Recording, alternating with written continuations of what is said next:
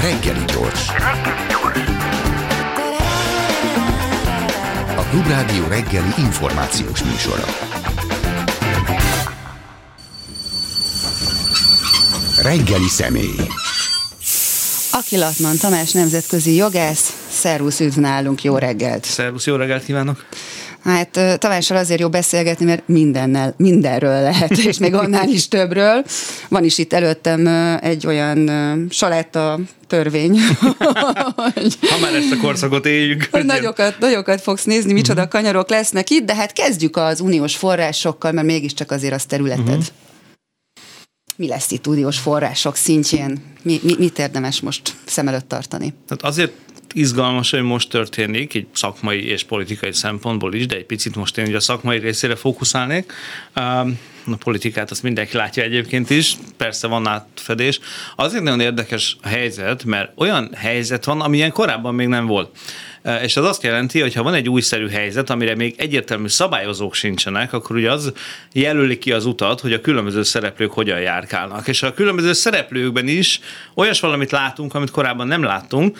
Tehát mi a helyzet? Ugye az a helyzet, hogy van egy hatalmas nagy pénzösszeg, amit az Európai Unió a tagállamok felé átad, ugye ez a helyreállítási alap és ennek a különböző verziói. Tehát ilyen ebben a formában még Európai Unió szinten önmagában így nem volt. Ahogy egy ilyen válsághelyzet sem, tehát egy ekkora pandémiás helyzet sem volt. És ehhez képest ugye van egy olyan kormányzat, most a magyar kormányról beszélek, ami ugyancsak korábban nem nagyon volt, aminek ilyen jellegű konfliktusai lettek volna az Európai Bizottsággal, akinek az a dolga, hogy az egész Európai Uniós közösséget képviselje, és az Európai Bizottság is most egy olyan helyzetben van, amilyenben még azt hiszem, hogy bizottság soha nem volt, hogy ilyen politikai jellegű éles ellentétek lettek volna egy tagállami kormányzattal, Miközben a maga az a bizottság is egy olyan aktív európai parlamentnek a folyamatos nyomása, politikai nyomása alatt áll, amilyen aktív európai parlament sem nagyon volt még. Na most, aki még nem vesztette el a fonalat, a lényeg az, hogy egy soha nem látott helyzetben minden szereplő soha nem látott helyzetben találja saját magát, és ezért nagyon izgalmas, hogy ezeket a dolgokat hogyan fogja feloldani. És ugye a magyar kormány, aki ennek a problémás konstellációnak a központjában van igazából, láthatóan mindenféle gátlás nélkül, tehát az a fajta gátlástalanság, ami egyébként Orbán Viktor kormányzására szerintem 2010 óta nagyon világosan jellemző volt a belpolitikában, tehát ez a gátlástalanság, tehát ez a, akkor kilencedszer vagy tizedszer módosítjuk a elvileg gránit szilárdságú alaptörvényt, amiről nem kérdezi meg senki, tehát ez Most súlyos... 11-nél tartunk. Igen, ez a súlyos minőségű gátlástalanság, amit ideig a belpolitikában megéltünk, na ez most megjelenik az Európai Unió uniós politikában is. De hogy azért ez sem olyan egyszerű, hogy azért ne legyen túl mm. egyszerű. Ugye annak idején volt nekünk egy szájerünk, aki hát mm. lecsúszott, és, és hát ő volt az az ember, akivel azért Brüsszelben még úgy többé-kevésbé szívesen leültek az ottani emberek. Hát ugye őt most buktuk, és akkor jön Navracsics, akit uh-huh. ugye hagyományosan szeretünk az emberarcú fideszesként apostrofálni azért ez mégiscsak arra utal, hogy valamiféle búvó patak szintű kapcsolatot igyekszik a magyar kormány fenntartani uh-huh. Brüsszellel. Természetes. Ugye ez egy nagyon fontos dolog, hogy mi az, amit a mondjuk a magyar közvélemény nem lát. De ez, amit a magyar közvélemény nem lát, az attól még van. És amit a magyar közvélemény jellemzően nem lát, és nem azért nem látja, mert, mert, mert buta vagy hiányosságai vannak, csak azért, mert senki nem teszi ki a kirakatba, az például az, hogy azért ez nem egészen úgy működik, hogy mondjuk a kormány propaganda előadja, hogy, hogy van a gonosz Brüsszel, aki hát gonoszan vihogva bántja a tagállami szuverenitást, és hát nem is úgy van, ahogy egyébként az ellenzéki narratívában gyakran megjelenik, hogy ott van a Brüsszelben a fölvilágosultak világos angyali serege, aki harcol és támadja az Orbáni sötét erődnek a falait. Mindennel, ami van, igen. Um, szóval ez nem egészen, ezek a leegyszerűsítő narratívák, ezek, ezek léteznek, sokan ezt látják, mert ugye mindenki a saját bizonyos mértékig a saját kis vélemény buborékjában létezik, azt figyeli, azokat a híradásokat olvassa, stb. stb. És hát ugye, hogy a kormánypártra igaz, ugye az ellenzékre is igaz, hogy úgy keretezi a történéseket, ahogy, ahogy neki az a legjobban az egyéni politikai érdekeit szolgálja, gyakran egyéni politikai érdekeit, nem csupán az ellenzéki érdekeket. Most amit érdemes tisztázni, hogy most az, hogy Szájer József meg lett építve a Fideszes kommunikációból, ugye a nevezett, nevezett incidens előtt, mint egy ilyen hiper-szuper, über elismert valaki, ez azért természetesen nem volt százszerzalékosan igaz, és hát alapvetően nem Szájer József volt az, aki Brüsszelben úgymond intézte a kormánynak tetsző dolgokat. Ahogy persze az se volt igaz, hogy Szájer József az iPad-jén írta az alaptörvényt, tehát annyi, hogy elkészült szöveget, ő biztos, hogy megnézett a Strasbourgba vonaton az iPad-jén, az tök jó, valószínű, de hát nem ő írta. Szóval vannak ezek a leegyszerűsítő dolgok. A kormánynak nagyon-nagyon komoly mint mindig minden kormánynak természetesen, nagyon komoly apparátusa dolgozik Brüsszelben, hogy az úgynevezett állandó képviselet és ennek a csatolt részei. Tehát itt azért nagyon sok olyan ember van, akit komolyan vesznek. Tehát csak példát mondok, Várhelyi Olivér, ugye mostani biztos, ő ugye az állandó képviselet vezetője volt, és őt igenis sokan komolyan vették, mint állandó képviselet vezetőt, és ugye ezért volt az, hogy őt viszonylag gyorsan tudta eladni Orbán Viktor Európai Uniós biztosnak, amikor ugye Trócsányit le kellett venni a tábláról. Tehát itt azért egy kicsit több, a, a valóság kicsit komplexebb annál, mint ahogy gyakran látjuk, és itt a Navracsics Tibornak a beállítása most a, úgymond a harcrendbe is ennek a részét képezi, és ehhez kapcsolódóan van egy nagyobb generál probléma, nevezetesen a kormányzatnak az a dupla kommunikációja, hogy nagyon másképpen beszél Brüsszelben, meg azokkal az emberekkel, akik ott eldöntenek dolgokat, vagy befolyásuk van, és nagyon másképpen beszél utána ezekről a dolgokról itthon, a saját választóinak. Egyrészt ennek nyilván van egy olyan oka, hogy a komplex jelenségeket a választónak le kell egyszerűsíteni. Az a baj, hogy a kormány nem feltétlenül ezt csinálja, hanem gyakran itt ilyen nettó hazugságok vannak. Tehát én például megkérdezném Navracsics Tibort, hogyha lenne kedvem vele beszélgetni ebben a témában, hogy na és akkor, és akkor mi a helyzet az óvodások nem váltásával? Mert hogy ugye az volt a mondás, azért nem kapunk pénzt, mert itt mi mindenféle liberálisok nem váltani akarják az óvodásokat, és Brüsszel azt akarja, hogy ez így lehessen. Most ehhez képest Navracsics Tibort valahogy az Istenek nem hallom erről a témáról kommunikálni, pedig állítólag ez volt az ok. Nyilván nem ez volt az ok, tehát ilyen nettó hazugságok vannak. És Navracsics Tibor érzésem szerint azt próbálja, hogy a saját valamennyire még meglévő személyes hitelességét próbálja felhasználni, hogy valahogy azt próbálja elmagyarázni a brüsszeli buborékban a különböző döntéshozóknak, hogy hát de Orbán Viktor megmondta már nagyon régen, hogy azt kell csinálni, azt kell nézni, amit csinál, nem azt, amit mond. És akkor hát, ha ezt Navracsics Tibornak elhiszik. Én nem tudom, hogy Navracsics Tibornak elhiszik-e vagy nem. Amit én személyesen érzékelek, meg látok, az az, hogy, hogy a brüsszeli buborékban ott, ott ezekkel a dumákkal már nem lehet menni. Tehát itt konkrét elvárások vannak a bizottság részéről, itt a konkrét elvárásoknak kell konkrét cselekményekkel megfelelni, és akkor meg lehet állapodni. Én fenntartom azt, hogy, hogy valószínűleg lesz egy megállapodás, mégpedig azért, csak az ellenzéki támogatóknak tudom, megint csalódást okozok, nagyon sajnálom, rossz szokásaim egyike, de alapvetően ebben a dologban a megállapodás mellett sokkal több érdek szól, mind a bizottság, mind a kormány oldalán. Vagy a kormánynak jó lenne fenntartani ezt a, kom, ezt a konfliktust, csak hát most már nagyon sok pénzbe kerül, tehát így már nem éri meg. A bizottság pedig úgy van bedrótozva mindig, hogy meg kell állapodni. Tehát az Európai Unió működésének az egyik alapelve, nem jogi, hanem politikai működési alapelv, hogy megállapodás van, konszenzus van lehet izmozni, meg erőlködni egy ideig, meg erősködni egy ideig, ez bizonyos mértékig a politika keretei között mindenki még, még valamennyire élvezik is, de, de a végén egy megállapodást szeretne látni mindenki, mert az Európai Unió megállapodásra, a konszenzusra épül. Ennyi.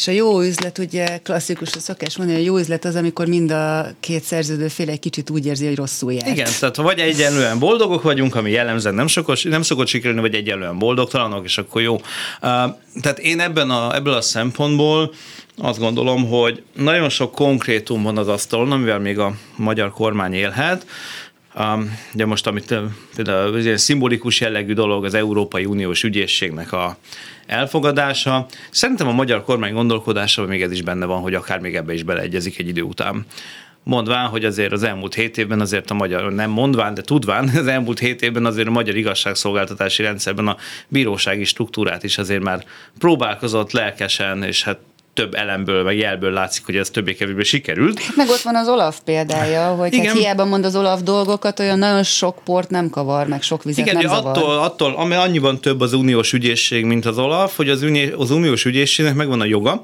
hogy a tagállami bíróság előtt konkrétan vádat emeljen. Na most ez nem baj, hogyha egyébként a tagállami bíró már a zsebedben van.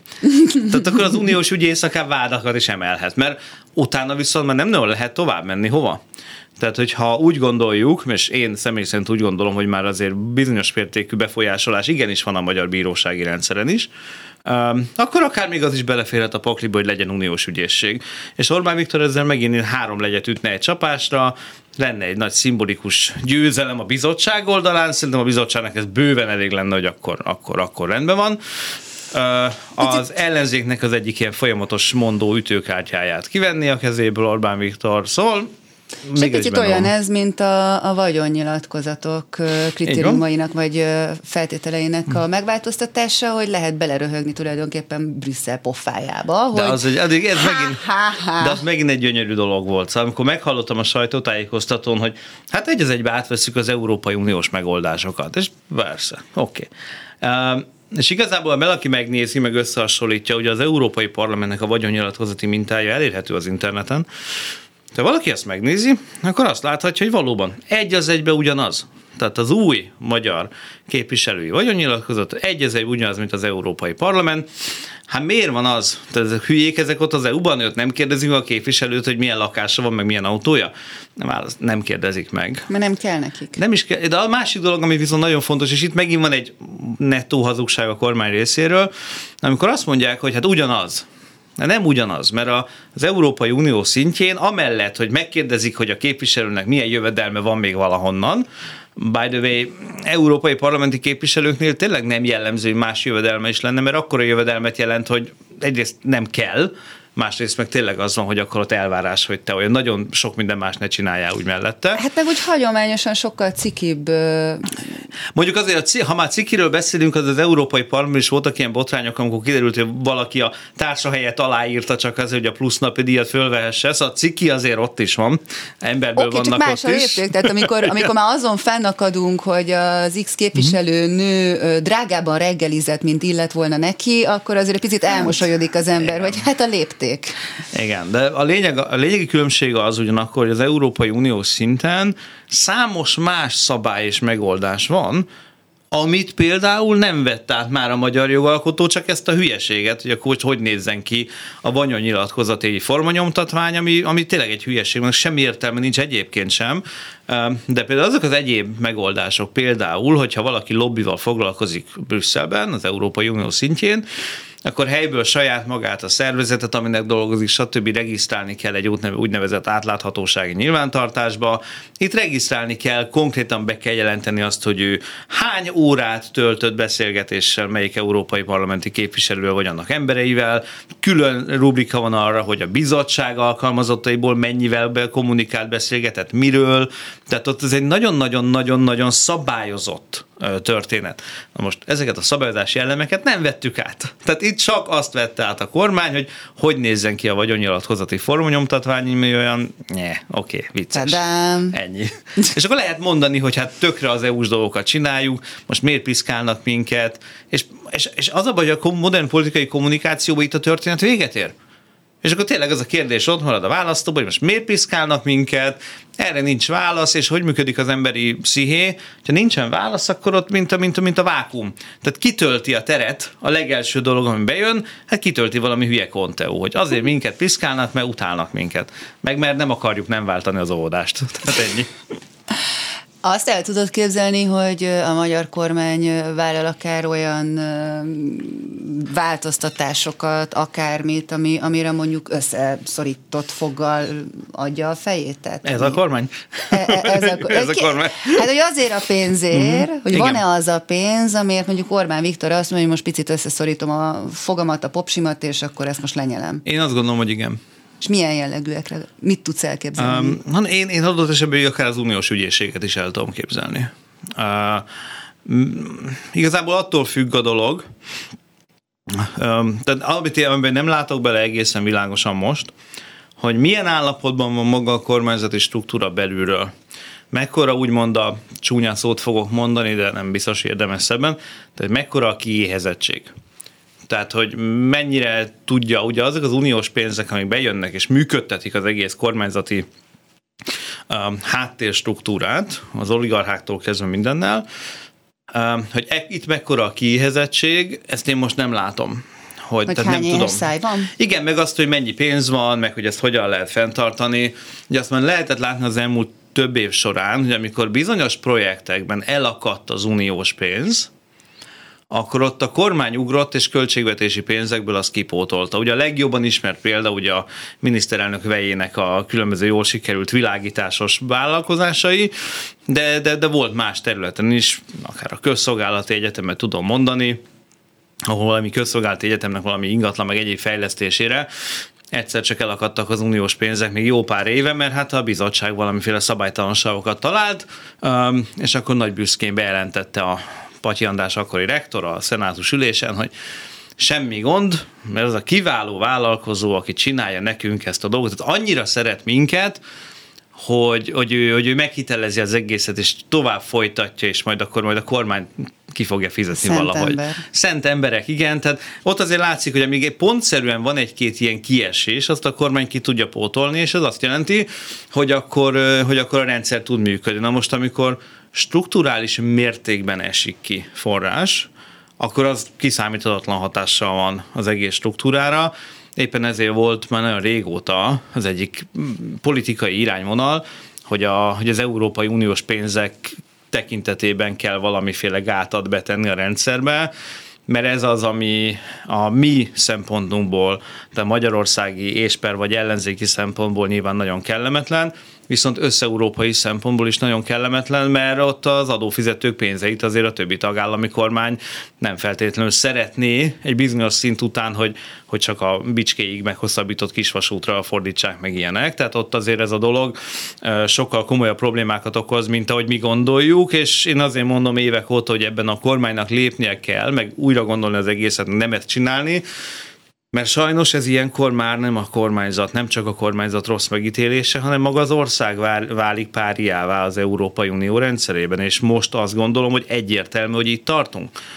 Hogy... Még egyelőre azért a, a brüsszeli politikusok, Európa parlamenti képviselők nagyon, pont nem régen, ugye több tucatnyi hangoztatták, hogy nem Magyarország, hanem a magyar kormányára történelem rossz oldalán. Tény, hogy hozzá kell tenni, hogy már megint. Igen, és az a hogy ez egy ideig tart, aztán ez is eloldódik. Tehát egy idő után már nem lesz ez a distinkció, és különösen akkor nem lesz, amikor, nem tudom, amikor, amikor, amikor ilyen választási eredmények születnek, akkor előbb-utóbb már, ugye a politikai kommunikációk mindig egyszerűsödnek. Egy idő után már nem fogják azt mondani, hogy hát az különbség van. Azt fogják mondani, jelzem, a, a, a kinti választó már most is ezt mondja, hogy hát ezek az emberek akkor is megszavazták ezt ezek a, ezt a. Igen. nyomulnak. És akkor magyarázhatod, hogy persze, hát ugye a választási rendszer sajátosságai, meg mit tudom egy normál más választási rendszerben ez nem lett volna kétharmad, tehát mondhatsz akármit, ezt a kommunikációs ütközetet már elvesztetted. Tehát ha már magyaráznod kell, ha már rá kell mondanod, hogy de az nem egészen úgy van, akkor már vége van, akkor már senki nem figyel oda rád. Tehát a, a politikai hatásai az ország megítélésén szerintem már most ott vannak, tehát ugye vagyok külföldön, elég sokat járok össze-vissza, és és különösen most az ukrán, orosz-ukrán háború kapcsán azt látom például ukránokon, hogy, hogy ilyen, ilyen az nyilván van egy, van egy érzelmi stressz helyzet rajtuk, én csináltam az én brüsszeli szervezetemmel, csináltam egy online rendezvényt két hete, kifejezetten egy egyes jogi kérdésekről beszéltünk, és a Facebookon valami olyan mértékű nem, nem azt mondom, hogy kritikát kaptam, mert ez sokkal több volt, mint kritika, most nem akarok csúnyán beszélni, hogy ez mi volt, azon egyszerű ok, probléma miatt, hogy a, az eventnek, az eseménynek a címében nem azt írtam, hogy, hogy war, hanem az, hogy konflikt. Tehát teljesen ki volt abból, hogy én miért mondok ilyet. Nyilván szakmailag azt gondolom, hogy nekem volt igazam, és az álláspontom helyes volt. De mindegy, meg lehet beszélni. De ott nem beszélés volt, hanem örjöngés. És ennek az lett az eredménye, hogy az egyik ukrán, aki ráadásul nem valami akárki volt, hanem saját elmondása szerint, ami tényszerűen igaz is, egy ukrán ügyvédirodában dolgozó valami jogász kollégina, és konkrétan kiszerkesztett engem a honlapjára, vagy a Facebookjára, és akkor elkezdtem ilyen ukrán halálos fenyegetéseket kapni, azzal a szöveggel, hogy here is this Hungarian man who doesn't know the difference between. Tehát itt van ez a magyar, aki nem érti a különbséget. És akkor lettem én rögtön Putyin ügynök, Orbán ügynök, minden, és pont senkit nem érdekel, hogy az egyik Vagy, vezető ellenzéki közéleti mindegy, tehát teljesen mindegy. Szóval ez egy ilyen érzelmi, van egy ilyen nagyon komoly és egyértelműen érthető érzelmi hatás, most ez kevésbé intenzív nyilván, amikor a holland adófizető befizetéséről vagy pénzéről van szó, de egy idő után ő sem fog különbséget tenni. De ez hova, hova súlyosodhat még? Mert mint Nekem a 2010-es évek elejéről, tehát még viszonylag a, a Fidesz éra elejéről vannak olyan emlékeim, például Berlinből, mm. hogy kérdezték, hogy honnan jöttem, mondjuk egy kiállítás megnyitón, és akkor elmondtam, hogy honnan jöttem, és, és azok a gyanakvó, egy kicsit undorodó tekintet, és akkor gyorsan elmondtam, hogy de én nem abba a csapatba játszom, tehát hogy én, én, én pont a másik csapatba játszom, és akkor viszont meg elkezdtek úgy kezelni, mint hogyha valami menekült lennék, Igen. ezzel a pátyolgató, lesajnáló hangvétel, amik akkor még nagyon tiltakoztam mm. ellene, hogy ha-hó, én az Európai Unió egyik tagállamának Igen. polgára vagyok, úgyhogy létszi ne kezeljetek már úgy, mint hogyha egy háborús övezetből, egy diktatúrából érkeztem volna. Tehát ez a tendencia, ez már nagyon régre visszavezethető. Igen, hova tud ez még menni? Mert már, már mint, hogy nem nagyon látom, hogy ez hova futhat még ki, hogy, hogy, hogy, hogy már a páriákat se fogják sajnálni? Nem, vagy... szerintem ez apátiába. Tehát idő után egy ilyen, egy az van, hogy már idő után egy, van egy beletörődés. No, hogy legyintenek, hogy Aha. a magyar. Igen, ennyi. Tehát visszatérünk uh-huh. a rendszerváltás Persze. környéki magyar ne lopj egy kicsit, egy kicsit, igen. Annyi van, hogy, hogy azok a magyar maguk témájában, maguk területén elismert szakemberek, akik nyilván ezt folytatni fogják nemzetközi szinten, ők el vannak, el lesznek fogadva, bizonyos mértékig nem azt mondom, hogy pátyolgatva lesznek, de ilyen ez a szent bolondoknak kiáró megkülönböztetett figyelmet meg fogják kapni, és ez egy alapvetően jó dolog ezeknek az embereknek de összességében ők is egyre inkább el fogják veszteni a kapcsolatot. És egy idő után már tehát nagyon, nagyon sokan kiváló kollégával nemzetközi szinten, akik ilyen jogállamiság témában kutatnak nagyon régóta, és van néhány nagyon kiváló magyar kolléga, aki ugye ebben témában foglalkozik, és akkor így velük is beszélgetve én is azt érzem, meg egy picit saját magamon is azt érzem egyébként, mert is többet vagyok külföldön, mint itthon, hogy egy idő után hogy az ember kezdi elveszíteni. Tehát aki nagy a kapcsolatot, aki nagyon-nagyon-nagyon csak és kizárólag mondjuk semmilyen közéleti ambíciója, vagy érdeklődése, vagy bekatonása nincsen, mint mondjuk nekem, tehát ők már nagyon régen elvesztették ezt. Tehát ők, ők azt mondják bizonyos mértékig, hogy tojnak az egészre. Egy hozzám hasonló ilyen mitugrász figura, aki nem bír a fenekén maradni, meg a maga kis szakmájában sem megmaradni, csak is kizárólag, én is azt érzem, hogy így néha úgy egy kicsit így felesleges a dolog, vagy feleslegesnek tűnik. Az, akinek soha nem voltak ilyen ambíciói, meg akaratai, ő meg aztán pláne letolja az egészet egy idő után. Azt mondja, hogy szabad Gyurcsány Ferencet idéznem a nevezetes 2006-os összödi beszédből, írunk kurva jó könyveket a magyar baloldalról, ők írnak kurva jó cikkeket a jogállamiságról. Ezt a kérdést azért lassan föltenném Gyurcsány Ferencnek, hogy de hol vannak azok a kurva jó könyvek, Feri? Igen, én is nagyon várom őket, de mindegy, majd talán valamikor megírja őket. Szóval a lényeg az, hogy, hogy ezek az emberek, meg úgy azok, akik a maguk területén működnek, és sikeresen működnek nemzetközileg, ők egy idő után el fogják engedni az itthoni dolgokat. És, van, és ebből kialakul egy ilyen elidegenedettség, egy ilyen, egy ilyen teljes kapcsolatvesztés. Egyébként a kormány nagyon jól látja ezt a problémát, és próbálja is a maga eszközeivel megoldani azzal, hogy egyébként iszonyatos pénzeket önt abba, hogy a saját szívéhez közel álló szervezeteket, meg szereplőket, akár egyetemeken keresztül, de próbálja a nemzetközi vérkeringésben bent tartani. Tehát ezt azért a kormány is érzi, csak nyilván ő egy olyan kapcsolatrendszert szeretne föntartani, ami az ő narratívájának megfelelően tudja utána orientálni a nemzetközi partnereket meddig tudunk mi maradni a kellemetlen nagybácsi, aki a lányokat megfogdossa, a fiúk, kamaszfiúknak kínos kérdéseket tesz fel a nemi érésről, és úgy általában fölzabálja a, a még mielőtt a desszertet tálalnák. Tehát meddig lehetünk mi az uniónak ez a kellemetlen nagybácsia? Szerintem a világ végéig akkor, hogyha azokat az elemi elvárásokat teljesítjük, amit egyébként mondjuk most a bizottság megjelenít, Ugye az általán leírt nagybácsit senki nem szereti, de mindenki együtt létezik vele, amíg mondjuk kifizeti a családi nyaralást. Tehát, tehát azért van a, az ellentételezésnek az a oldalai, amikor elviseled. Tehát és ugye ez az ellentételezés, meg az elvárás az Európai Unióban azért nem túl magas szintű, hogyha szabad így finoman fogalmaznom. Tehát addig, amíg az elemi tagállami kötelezettségeket e, teljesíti a magyar kormányzat, jelenleg ezen vannak a viták, például a jogállamiság kérdésében, és amíg tesz olyan lépéseket, mert az, hogy most Orbán Viktor most mindent elkezdett megvétózni, amit lehetett, meg nagyon sok mindenben látjuk, ez, ez szerintem nem okoz akkor a problémát önmagában az ország megítélésének, mint ahogy egy páran szeretnék látni. De az, meglepő. De az, hogy ezek a dolgok egyszerre történnek, na az kiveri a biztosítékot. Aktuális, hogyan értékeled azt a felvetését a végre ez a férfi barátság, a kellő fókuszt megkapta és reflektorfényt hát egy megérdemelt szép férfi barátság ez, hogy Kövér László és Semmilyen Zsolt hogy együtt felhorgattak a nagy ötletre, hogy hát akkor oszlassuk fel az LP-t,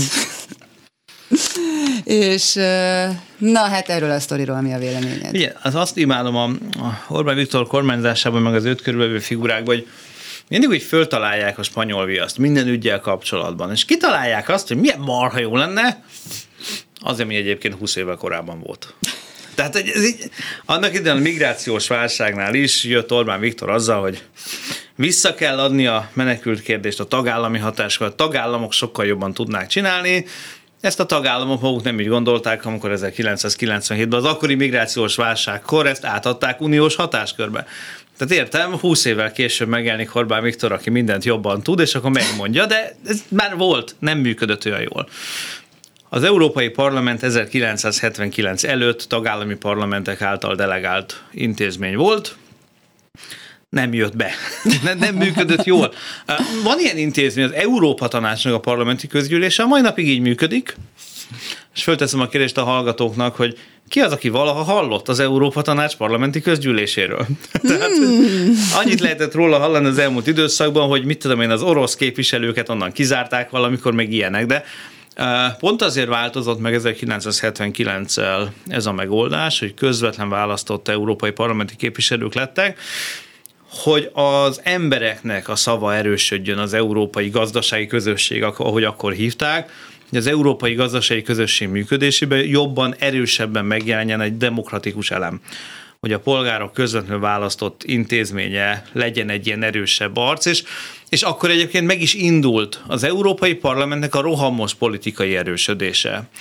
Na most, nem kell egyetérteni nagyon sok mindennel, ami az Európai Parlamentben elhangzik. És egy picit én is szeretek kritikus lenni az Európai Parlamenttel szemben, nem azért, mert nem szeretem, hanem azért, mert azt nem szeretem, ami gyakran ott történik. Tehát itt azért legyünk reálisak, és ebben megint a magyar ellenzéknek, meg a magyar sajtónak is van egy pici, nem azt mondom, hogy hibája, csak itt ezek, ezek, ezek a problémákhoz hozzájárul egy bizonyos magatartási minták. Tehát az, hogy az Európai Parlament elfogad egy állásfoglalást, az még önmagában nem jelent semmit mert az Európai Unió döntéshozatalában az Európai Parlament ugyanúgy nem kizárólagos döntéshozó, mint ahogy az Amerikai Egyesült Államok rendszerében sem a képviselőháza kizárólagos döntéshozó, ott van mellette ugye a szenátus, ami a tagállami érdekeket képviseli. Az Európai Unióban és az Európai Parlament mellett ott van az Európai Unió tanácsa, ami a tagállami érdeket képviseli, ők ketten együtt a jogalkotók. Ahogy az Egyesült Államokban is, vagy Németországban is, a Bundestag mellett a Bundesrat, a szövetségi tanács, ez, ez, ez egy kétkamerás parlamenti modell. Most az Európai Parlamentben elfogadnak valamit, az önmagában még egyáltalán nem biztos, hogy úgy lesz, hiszen hogyha a tanácsban az nem kap támogatást, meg az nem egy jogalkotási eljárás keretében történik, akkor abból nem lesz semmi. Nagyon gyakran látom azt, hogy Magyarországon az az Európai Parlamentben nem Orbán Viktor a legnépszerűbb politikus, az nagyjából kijelenthető, azzal együtt, hogy az Európai Parlament egyébként nem egy balos többségű intézmény, tehát ezt is az érdemes rögzíteni. Most az, hogy az Európai Parlament elmondja, hogy Orbán Viktor rossz meg gonosz, az az Európai Parlamentnek a véleménye. Az, hogy az Európai Parlament elmondja, hogy szerintem nagyon jó lenne, hogyha az Európai Parlament is kezdeményezhetne jogszabályt, az az ő véleménye. Az nem lesz úgy, valószínűleg, és nem jó ötlet, szerintem. De az ő véleményük. Most az a baj, amikor Magyarországon, mivel az Európai Parlament egy nagyon jól látható intézmény, és az oda megválasztott európai parlamenti képviselők jól látható politikai aktorok, ami egy fontos dolog, Gyakran ők előadják a dolgokat úgy, ahogy azok nem egészen úgy vannak, és az ellenzéki választók azt meg elhiszik, mert az ellenzéki választók mind már szeretnének elhinni dolgokat hogy valami majd történik. Majd jön Biden és meg, hát kb. az 56-os, hát igen, mondjuk az csak az reálisabb volt, hogy segítenek, vagy Hát tudja, fene mennyire alapú. volt 56-ban reális. Hát aztán szó ez betett, de oké, okay, de, de azért ott ott még egy fokkal reálisabb volt abban reménykedni, hogy akkor jön Amerika és megment, de hogy ezek a baloldal anakronisztikus tévedése, hogy azért most a választások előtt én úton útfélen hallottam suttogni, hogy hát már, már a Fehérháznak, már Bidennek már kész terve van arra, hogy, hogy és hogy valahogy mindig kívülről várjuk, hogy majd az Unió az úgy el igen, abban egyébként, abban egyébként biztos vagyok, hogy a Fehérháznak volt kész terve arra, hogy egy választási, ellenzéki választási győzelem esetén hogyan tudna segíteni egy új kormánynak, ahogy arra is van kész terve, hogy mit csináljon Orbán Viktorral, ha ő nyer. Tehát az, hogy egy politikai aktornak van terve, annak nincs hírértéke. Tehát az a politikai aktor, akinek nincsen terve, az hülye. Tehát minden politikai aktornak, intézménynek mindenre van terve a személyes kedvencem. Az Egyesült Államoknak a mai napig megvannak a tervei, és folyamatosan hatályosítják őket, hogy hogyan szállják meg Kanadát, mert ugye a polgárháború után, 1860-1861 közötti polgárháború után bizony ott volt napirenden, hogy ha a britek nem hajlandóak az Alabama és egyéb ügy miatt kártérítést fizetni, akkor ők bemennek Kanadába. Tehát, ha megszállnánk Kanadát, azt így csináljuk, más kérdés, hogy a büdös életben nem szálljuk meg. Igen, szóval nyilván senki nem, nem akarja az Egyesült Államokban megszállni Kanadát, de például, ha a fegyveres erő békeidőben mit csinál, tervez, hogy csináljon valamit, és ha ott vannak azok a jó kis tervek, akkor azokat update kell. Szóval minden politikai aktor mindenre csinál mindenféle tervet, ennek én szeretnénk kérni, ne üljön föl senkinek, önálló hírértéke, meg sportértéke nincsen de az, hogy a lényeg az, hogy az Európai Parlamentben megfogalmazott álláspontok, azok gyakran az én szememben, és lehet, hogy tévedek, de én tényleg így látom, gyakran a magyar belpolitikai térben a legjobban Orbán Viktor kommunikációs gyárában hasznosulnak. Hogy az Európai Parlament elfogad egy állásfoglalást, és az arra tökéletesen jó, hogy itthon a kormány propaganda abból elkezdje ijeszgetni a saját bázisát, a saját támogatóit, hogy lám az EU-ba ezt akarják, és akkor ebből nőnek ki az ilyen hülyeségek, hogy az EU azt akarja, hogy itt minden, minden óvodást a migránsok hát nem váltsanak. Márki Péter meg háborút akar. Igen, ő meg háborút akar, ott azért um, ott azért volt egy most már, most már erről lehet beszélni, azt gondolom. Uh, ott azért volt például egy elég jelentős kommunikációs hiba Márki Zaj Péter stábjának a részéről, ami hatalmas mázli, hogy nem lett bőle nagyobb baj, és csak azért van, mert a Fideszes oldal is felkészületlen volt. Ővel csináltattak egy ilyen beszélgetést, egy ilyen interjút Wesley Clarkkal, aki ugye volt NATO katonai főparancsnok volt, ezt megláttam a Facebookon, én majdnem nyakon szúrtam magam, hogy mondom, kész, itt most, itt most nagyon nagy baj lesz. Visszafogtam magam, ugye beszéltünk adás előtt arról, hogy a választási időszakban mindannyian egy kicsit úgy visszafogtuk Ráültünk magunkat. a szánkra. Visszafogtam magam, befogtam a számat, nem mondok semmit, nem írok róla semmit, nem. De utána valamikor találkoztam emberkékkel a Márkizai Péter külpolitikai stábjából, és akkor mondtam, hogy gyerekek, ilyet ne csináljátok többet. Tehát ez, ez Mi nem. lehetett volna abból egyébként? Az volt a baj, hogy Wesley Clark, aki ugye úgy volt előadva, hogy hát volt NATO főparancsnok, és ő tudja, hogy mi a terv, meg mit tudom. Na most Wesley Clark 76 éves, már nem tud már semmit, nagyon ja. régóta. Nem, őt konkrétan, és még pedig nem azért a nem. Miatt, de ő már még pedig azért nem, uh-huh. mert Wesley Clark ugye hogy szűnt meg NATO katonai főparancsnoknak lenni. Ez egy fontos történeti elem. Wesley Clark volt a NATO katonai vezető akkor, amikor ugye ment a, a Szerbia bombázása 99-ben. Uh, és uh, és hát ugye volt akkor egy, amikor véget értek a műveletek, akkor ugye megindult egy sajátos verseny, ha nem tudom, még a hallgatók egy része emlékezik, aminek az lett a rész, eredménye, hogy az orosz fegyveres erők hamarabb értek Pristinába, mint a szövetségesek, és ott beásták magukat a pristinai nemzetközi reptérre. Uh-huh. Ami miatt ugye mindenki hülyét kapott, hogy hát ez így nem, nem. És Wesley Clark, mint NATO katonai főparancsnok, kiadta a szánsegédjének a utasítást, hogy jó, akkor ezt megoldjuk, mert az oroszok ilyet nem csinálhatnak. Két helikopter leszáll a pálya két végére, és a szárazföldi erők elkezdenek kopogtatni egyre nagyobb intenzitással az ajtón, hogy az oroszok engedjenek minket be. Ha nem engednek be, akkor bemegyünk. Most az ő szánsegédje egy brit tábornok volt, aki közölte vele, hogy hát maga nem normális, én nem fogom a harmadik világháborút a maga kedvéért kirobbantani, fölhívta Javier Solánát, akkor ilyen főtitkárt, uh, bocsánat, akkor NATO főtitkárt, aki fölhívta Bill Clinton, akkori amerikai elnököt, és másnap Wesley Clark már nem volt a NATO katonai főparancsnoka. Ettől ő úgy megsértődött, hogy utána a következő választáson elindult demokrata, egy államot be is húzott az előválasztáson, stb. stb. Most ezzel az a baj, hogy amikor van egy jelölt, Márki Zaj Péter, akit az egész kormányzati kommunikációs gőzhenger egy ilyen háborúmániás, warmonger állatnak próbál beállítani, ami nyilván hülyeség akkor a stáb nem ültetheti le azt a jelöltet egy olyan emberrel, akinek Aki papírja van róla, hogy warmonger állat. E, és amikor ezt megláttam, hogy Wesley Clarkkal fog beszélgetni Márkizai Péter, így fogtam a fejem, mondom, ad Istenem, hogy a fideszesek tényleg annyira, tehát ezt ne tudják, ne, is, ne ismerjék a történetet, és az volt a máz, hogy nem ismerték a történetet. Um, tehát nem tudták, hogy ki ez a Wesley Clark, meg hogyan, de hát ebből megint egy akkora, akkora orra esés lehetett volna csinálni, és ez a baj, amikor ezt mondtam a stábnak is, hogy ezt nem lehet csinálni a jelöltel. Tehát nem elvárható már Kizaj Pétertől, hogy, hogy ilyen külpolitikai, meg egyéb témákból ő képben legyen, meg ismerje. Ő, fel kell készíteni. Ő annyit látott, hogy egy highly decorated amerikai tábornokkal ő majd izé, és ez ő, őt emeli, meg mit tudom én. Nem, nem elvárható tőle, hogy ő meg tudja ítélni az adott embernek ugye az erejét, jellegét, jelentőségét.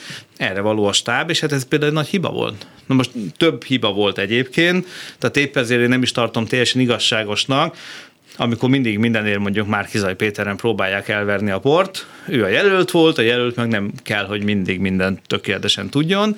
Voltak még nagyon sok ilyen, ilyen egyéb hiba volt, de mindegy, ez most csak úgy a sztori érdekessége okán voltam, most már el lehet mondani. Igen, de a sztoriért én nagyon hálás vagyok, mert szerintem ez egy nagyon-nagyon jó, jó és tanulságos történet. Az, azt már sokat fejtegettük sok különböző műsorban, meg szituációban, hogy fair dolog-e Márkizai Péteren elven, elverni a teljes kudarcot, hogy úgy egyébként az ellenzék mennyire zárt össze hm. mögötte, és mennyire rontotta az ő hitelét, hogy amúgy az előválasztás után mennyire lehetett az a benyomása akár az ellenzéki szavazónak is, hogy ezek kormányozni, hát alapvető kérdésekben nem tudnak legalább egy egységes álláspontot képviselni, ha már egyetérteni nem is sikerül, de legalább összezárni.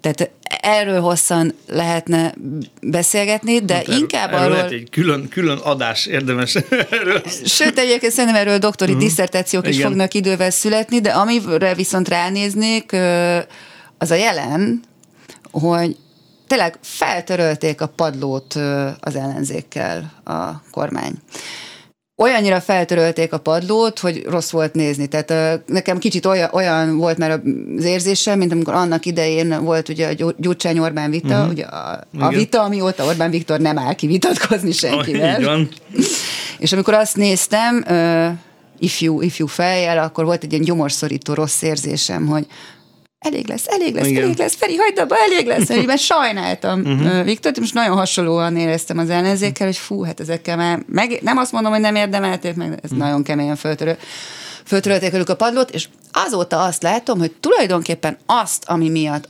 ennyire csúfos eredményt sikerült produkálni a választásokon, ugyanazt az attitűdöt látom, hogy tényleg paraszt hajszálakon marcangolja egymást az ellenzék, és helyenként már azt is érzem, így az elmúlt egy-két hónapban, hogy mintha egymás több kedvük lenne ütni, mint a kormányt. Hát igen, mert az úgy, lehet, hogy úgy tűnik számukra, ezt én nem tudom megítélni, hogy, hogy ott, ott, ott lesz valami azonnali eredmény. Meg ugye az a másik, hogy az egész összefogásban, ugye azt én szerintem azon nem érdemes vitatkozni, vagy érdemes, de most nem szeretném megnyitni, hogy hogy szükség van-e az összefogásra, vagy nem. Ez egy, ez egy technikai szükségesség valamilyen formában. De én azt láttam egy komoly problémának már a folyamatban is sokkal inkább, hogy ez a fajta összefogásos, de ezt öm, nem sikerült olyan alapokon meg, létrehozni, amiben mindenki számára világos volt, hogy itt nem az elveit kell adott esetben föladni hanem, hanem, hanem ez valami, valami technikai dolog, és az, hogy ez, a, ez az együttműködés, ez a, ez a fals együttműködés, ez nem csak a politikai aktorok szintjén volt problémás, hanem amennyit például én láttam a háttérben, a szakmai egyeztetésekben, hogy néha ott a szakmai egyeztetések tekintetében is, a különböző szakpolitikai programok összegyúrása esetében is, ugyanúgy leképeződtek azok a politikai, néha személyeskedő és teljesen értelmetlen és, és szakmaiatlan viták, amik, amik aztán azt se tették lehetővé, hogy mondjuk a szakpolitikai együttműködések is normálisan működjenek, pedig legyünk őszinték, szakpolitikai anyagokból azért készült rendesen az elmúlt sok évben. Pár. Én magam is három választási programot írtam az elmúlt négy évben, vagy raktam össze. Tehát nem az, hogy nem volt nyersanyag hiány lett volna, vagy bármi egyéb, hanem egész egyszerűen az, hogy amit én személy szerint úgy nem azt mondom, hogy sérelmeztem, mert ez erős kifejezés, de amikor beül a politikai kommunikációba valami, ami szerintem hülyeség, azutána megült, és nem lehetett elmozdulni tőle a szakmai előkészítések, meg a programalkotás során sem. Mondok egy konkrét példát. Miután évek óta a hozzá nem értő ellenzéki politikusok azt mondogatják, és ez egy hívószóvá alakult, hogy legyen valódi független legfőbb ügyészség. Nem lehet lejönni erről a trackről, miközben ez teljes hülyeség. Az egész, az egész koncepció Túl rossz. nem érdekel. Na az ember, lehet, hogy nem, igen, de ha nem érdekel senkit, ami szerintem biztos érdekel, mert azért mondják, ha senkit nem érdekel, akkor viszont lehetne szakmailag korrekt az eredménye. É, és akkor például volt egy ilyen igazságügyi elő, igazságügyi reformbizottság, aminek például a munkájában valamennyire benne voltam, és akkor a végén azt mondtam, hogy gyerekek, bocs, tündériek vagytok, nagyon szeretlek titeket, meg elismerem, meg, de én ehhez nem akarom adni a nevem ebben a formában. Mert, mert, mert, mert hosszasan beszéltünk dolgokról, és azt látom, hogy bekerül lesz, hogy de már pedig biztosítjuk a legfőbb ügyészség függetlenségét. Még jobban. De mondom, nem, felejtsük el, nincs ilyen. A legfőbb ügyészséget a magyar alkotmány történetben a 49 sztálinista alkotmány hozta be, hülyeség, felejtsük el.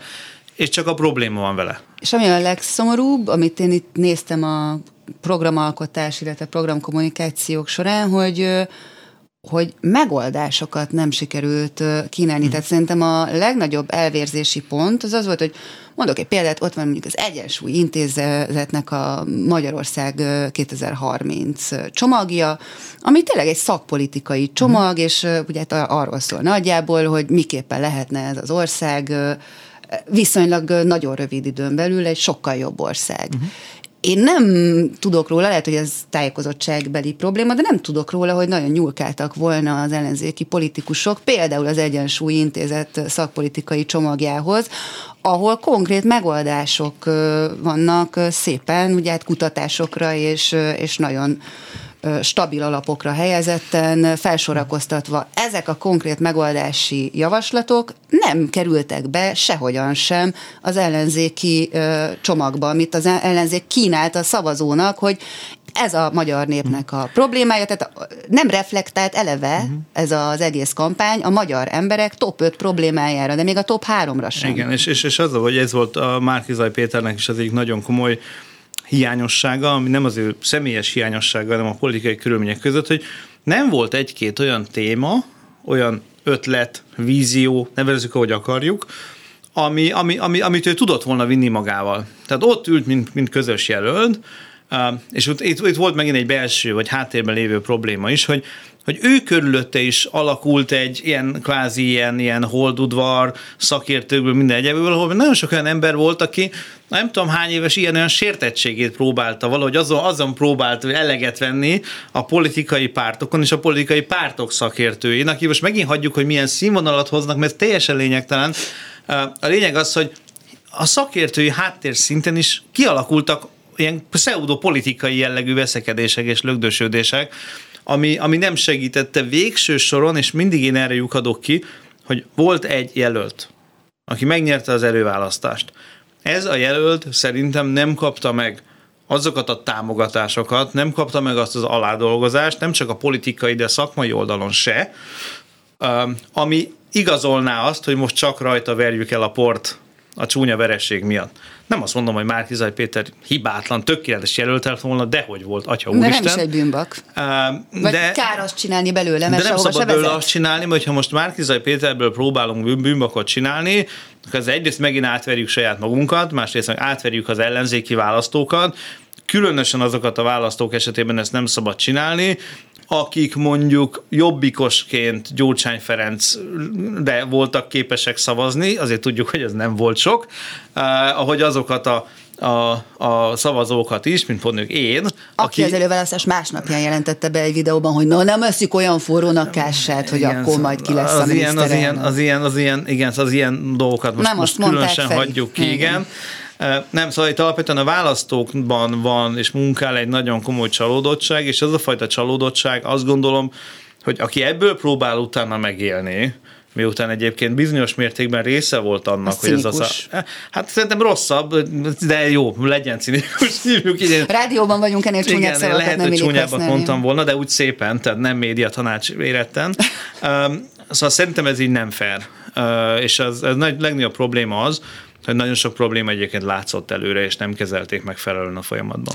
Adjuk a műsor utolsó hmm, két és fél-három percét annak, hogy ahelyett, amit most látunk, amit tényleg minősíteni kell, mert ez nem, nem hangsáv képes, vagy nem rádióképes, de hogy szerinted hogyan kellene az ellenzéknek építkeznie ahhoz, hogy négy év múlva, vagy a következő négy év az ne ugyanerről szóljon, illetve van-e egyáltalán olyan potenciál a, az ellenzékünkben, hogy feljöjjön, bár mennyire is most én erre azért nem tudok igazán válaszolni, mert az elmúlt időszakban én ezzel a témával, meg ezzel a kérdéssel, tehát egy politikai építkezés, nem foglalkoztam.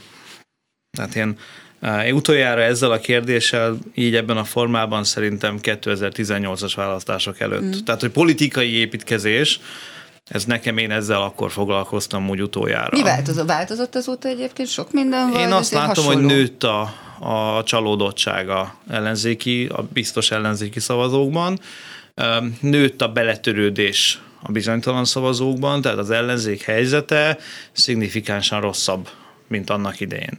És ugye én utoljára 2018-as választások előtt foglalkoztam ezzel, ugye annak az eredménye pedig nem volt annyira sikeres, hogyha most én kisgazdapártra meg egyébre gondolunk, amit egyébként én úgy gondolom, hogy az idő engem igazolt, tehát a jobbik domestikálására tett kísérletek helyett a demokratikus ellenzéki oldalnak egy saját jobboldali vidékorientált blokkot kellett volna építenie, tehát én értek minden kritikát, amit 18-ban a kisgazdapárt és a válaszpárt és a Színes Magyarország párt összefogásával próbáltunk valamit összerakni.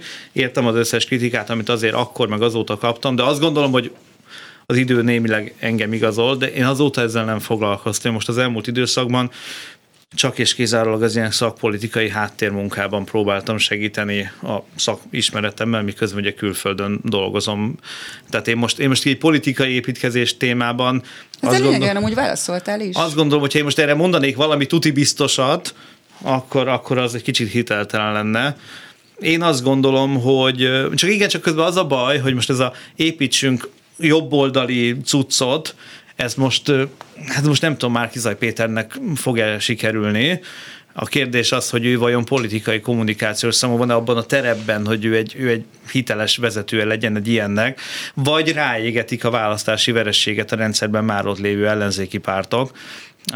Én azt gondolom, hogy meg kell teremteni a magyar, a Fidesz kormányzásának az alternatíváját, akár a valóság szintjén is, de én most arra nem érzem magam, most, most de ezen a ponton nem érzem magam felhatalmazottnak arra, hogy, hogy én erre egyértelmű, hogyan kéne csinálni választ adjak. Meg is adtál egy kulcs szót, nem akarom a szedbe adni, mm. de én azt szűrtem le, hogy a szakpolitikával kéne sokkal többet Ez foglalkozni egymás egy cibálása helyett. Igen.